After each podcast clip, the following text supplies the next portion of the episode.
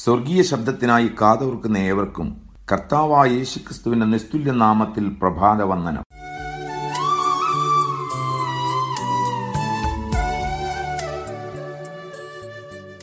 എഫേസ്യലേഖനം രണ്ടാം അധ്യായം പത്താം വാക്യം. നാം അവിടുത്തെ കൈപ്പണിയായി സൽപ്രവർത്തികൾക്കായിട്ട് ക്രിസ്തുയേശുവിൽ സൃഷ്ടിക്കപ്പെട്ടവരാകുന്നു. നാം ചെയ്തു പോരേണ്ടതിന് ദൈവം അവ മുന്നൊരുക്കിയിരിക്കുന്നു. മൂന്ന് ചിന്തകൾ ഇതിലുണ്ട് എന്ന് ഞാൻ ഓർപ്പിച്ചു. ഒന്ന്, വീണ്ടും ജനിച്ചവർ ദൈവത്തിന്റെ കൈപ്പണിയാണ്. രണ്ട്, വീണ്ടും ജനിച്ചവർ സൽപ്രവർത്തികൾക്കായിട്ടാണ് വീണ്ടും ജനിക്കപ്പെട്ടിരിക്കുന്നത്. മൂന്ന്, വീണ്ടും ജനിച്ചവർ ചെയ്യുവാനുള്ള സൽപ്രവൃത്തി ദൈവം മുന്നൊരുക്കിയിട്ടുണ്ട്. ഈ മൂന്ന് ചിന്തകളുടെ വിശദീകരണം നമുക്ക് ശ്രദ്ധിക്കാം. ഒന്ന്, വീണ്ടും ജനിച്ചവർ ദൈവത്തിന്റെ കൈപ്പണിയാണ്. ഒരു ഫാക്ടറിയിലെ മോൾഡിലുണ്ടാക്കുന്ന നൂറ് പാത്രങ്ങൾ തമ്മിൽ തിരിച്ചറിയുവാൻ കഴിയുകയില്ല.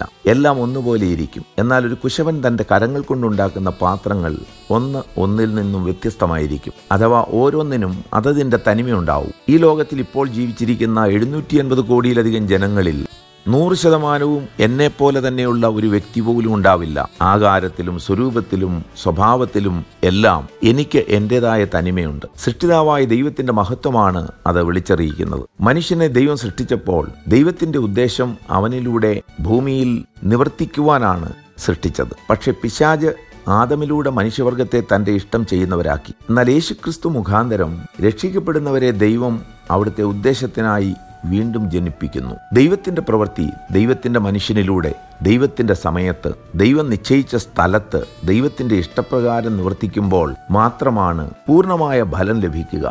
ഇതുപോലെ വീണ്ടും ജനിച്ച ഓരോ ദൈവമക്കളെക്കുറിച്ചും ദൈവത്തിനൊരു പ്രത്യേക ഉദ്ദേശമുണ്ട്. അഥവാ ദൈവമക്കളെന്ന നിലയിൽ ദൈവം നമ്മെ ഓരോരുത്തരെയും ഭരമേൽപ്പിച്ചിരിക്കുന്ന ഒരു ദൗത്യം നമുക്ക് ഓരോരുത്തർക്കും ഉണ്ടാവും. ആ ദൗത്യം നാം ഓരോരുത്തരും നിവർത്തിക്കണം.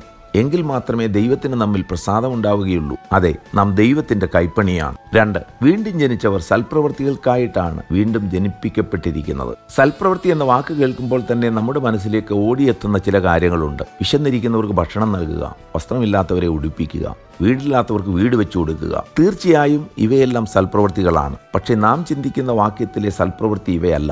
ദൈവം നമ്മെ വീണ്ടും ജനിപ്പിച്ചപ്പോൾ നമ്മിലൂടെ നിവർത്തിപ്പാൻ ആഗ്രഹിക്കുന്ന ഉദ്ദേശത്തെയാണ് ഇവിടെ സൽപ്രവൃത്തി എന്ന് അർത്ഥമാക്കുന്നത്. ഒരു മനുഷ്യൻ തന്റെ ആയുഷ്കാലത്ത് ചെയ്യുന്ന പ്രവൃത്തിയെ തൊഴിൽ, ജോലി, ദൗത്യം എന്നിങ്ങനെ മൂന്നായി തരംതിരിക്കാം. തൊഴിലും ജോലിയും ജീവിക്കുവാൻ വേണ്ടിയുള്ള പരിശ്രമങ്ങളാണ്. അതിലൂടെ നാം നമ്മിലും നമുക്കുള്ളവർ നമ്മെക്കുറിച്ചും സന്തോഷിക്കും. പക്ഷേ ദൗത്യം നിവർത്തിക്കുമ്പോൾ മാത്രമേ ദൈവത്തിന് നമ്മിൽ പ്രസാദമുണ്ടാവുകയുള്ളൂ. ഉദാഹരണത്തിലൂടെ തെളിയിക്കാം. യാക്കോബിന്റെ പുത്രനായ യോസെഫ് ആദ്യം തന്റെ പിതാവിന്റെ തൊഴിലിൽ വ്യാപൃതനായി. അങ്ങനെ കുറെ കാലം ആട്ടിടയന്മാരുടെ സൂപ്പർവൈസറായി പ്രവർത്തിച്ചു. പിന്നീട് പൊത്തിഫറിന്റെ ഭവനത്തിലും കാരാഗ്രഹത്തിലും ജീവിക്കുവാനായി അടിമപ്പണി ചെയ്തു. പക്ഷെ ദൈവത്തിന് യോസെഫിനെ പറ്റി ഒരു ദൗത്യമുണ്ടായിരുന്നു. അത് മിസ്രൈമിലെ മന്ത്രിയായി ദൈവത്തിന്റെ ഉദ്ദേശം നിവർത്തിക്കുക എന്നതായിരുന്നു. തൊഴിലും ജോലിയുമെല്ലാം ദൈവത്തിന്റെ ദൗത്യത്തിലെത്താനുള്ള ചവിട്ടുപടികളായി വർത്തിച്ചു എന്ന് മാത്രം. അതുപോലെ മോശ ഫറവോന്റെ കൊട്ടാരത്തിൽ നാൽപ്പതോളം വർഷം തൊഴിൽ ചെയ്തു. നാൽപ്പത് വർഷം ആട്ടിടയനായി ജോലി ചെയ്തു. പക്ഷേ ദൈവത്തിന്റെ ദൗത്യം നിവർത്തിച്ചത് അവസാനത്തെ നാൽപ്പത് വർഷം ദൈവത്തിന്റെ ആട്ടിൻകൂട്ടത്തെ കനാനിലേക്ക് നയിച്ചപ്പോഴാണ്. വിസ്താര ഭയത്താൽ ചുരുക്കുകയാണ്. സുഹൃത്തെ,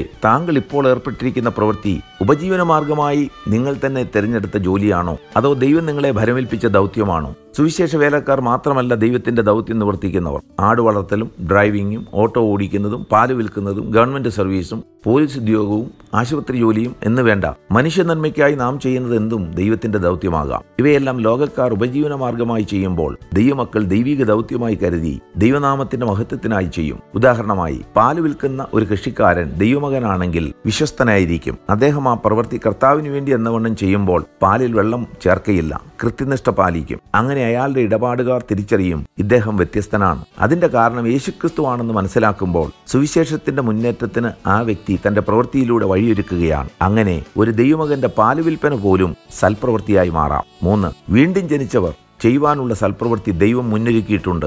ദൈവത്തിന്റെ മക്കൾ തങ്ങളുടെ ആയുസ്സിൽ നിവർത്തിക്കേണ്ട ദൗത്യം ദൈവം തന്നെ പ്ലാൻ ചെയ്തിട്ടുണ്ട്. ഓരോരുത്തരെക്കുറിച്ചുമുള്ള ദൈവത്തിന്റെ ഇഷ്ടം അവരവർ തിരിച്ചറിഞ്ഞാൽ മാത്രം മതി. ദൈവത്തിന്റെ ഇഷ്ടം സ്വർഗത്തിലെ പോലെ എന്നിലും ആകണമേ എന്ന് പ്രാർത്ഥിക്കുന്ന ദൈവമക്കൾക്ക് ദൈവം തങ്ങളെക്കുറിച്ചുള്ള അവിടുത്തെ ഇഷ്ടം നിശ്ചയമായി വെളിപ്പെടുത്തി കൊടുക്കും. എൻ്റെ കാര്യം പറഞ്ഞാൽ, പന്ത്രണ്ട് വർഷം ഞാൻ സൗദി അറേബ്യയിൽ ഉപജീവനത്തിനായി ഒരു ബ്രിട്ടീഷ് കമ്പനിയിൽ ജോലി ചെയ്തു. ഒരിക്കൽ ദൈവം എനിക്ക് വെളിപ്പെടുത്തി, ആ ജോലിയല്ല എന്നെക്കുറിച്ചുള്ള ദൈവത്തിന്റെ ദൗത്യം, സുവിശേഷ വേലയാണ്. അങ്ങനെ ഞാൻ ആ ജോലി രാജിവെച്ച് സുവിശേഷകനായി. ഇപ്പോൾ ഇരുപത്തിയാറ് വർഷം കഴിഞ്ഞു. ദൈവിക ദൗത്യത്തിൽ കാൽ നൂറ്റാണ്ട് പിന്നിട്ട എനിക്ക് ഉറപ്പിച്ചു പറയാനാവും, ദൈവിക ദൗത്യം നിർവഹിക്കുന്നത് പോലെ ആനന്ദകരമായ ഒരു ജീവിതം ഈ ഭൂമിയിൽ മറ്റൊന്നുമില്ല. ഞാനും എൻ്റെ കുടുംബവുമോ ഞങ്ങൾ യഹോവയെ സേവിക്കുമെന്ന് യോശുവ പറഞ്ഞതിൻ്റെ ഒരർത്ഥം ഇതാവാം. സുഹൃത്തെ, താങ്കൾ ഇപ്പോൾ ചെയ്യുന്ന പ്രവൃത്തിയിൽ താങ്കൾക്ക് ആനന്ദമുണ്ടോ? കർത്താവിന് വേണ്ടിയാണോ താങ്കൾ ആ പ്രവൃത്തി ചെയ്യുന്നത്?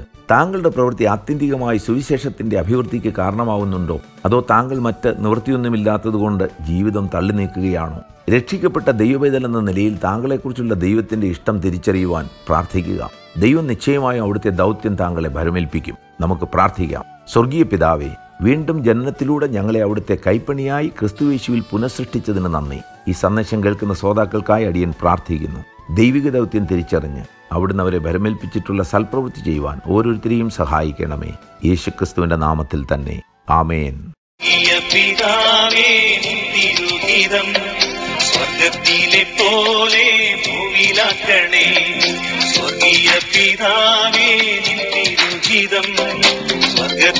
പോലെ ഭൂമിയിലാക്കണേ. നിൻഹിതം ചെയ്തോ നാം നിൻ സൂതനെ പോലെ. ഇന്നു ഞാൻ വരുന്നേ നിൻ ഹിതം ചെയ്യുവാൻ. ഇന്നു ഞാൻ വരുന്നേ.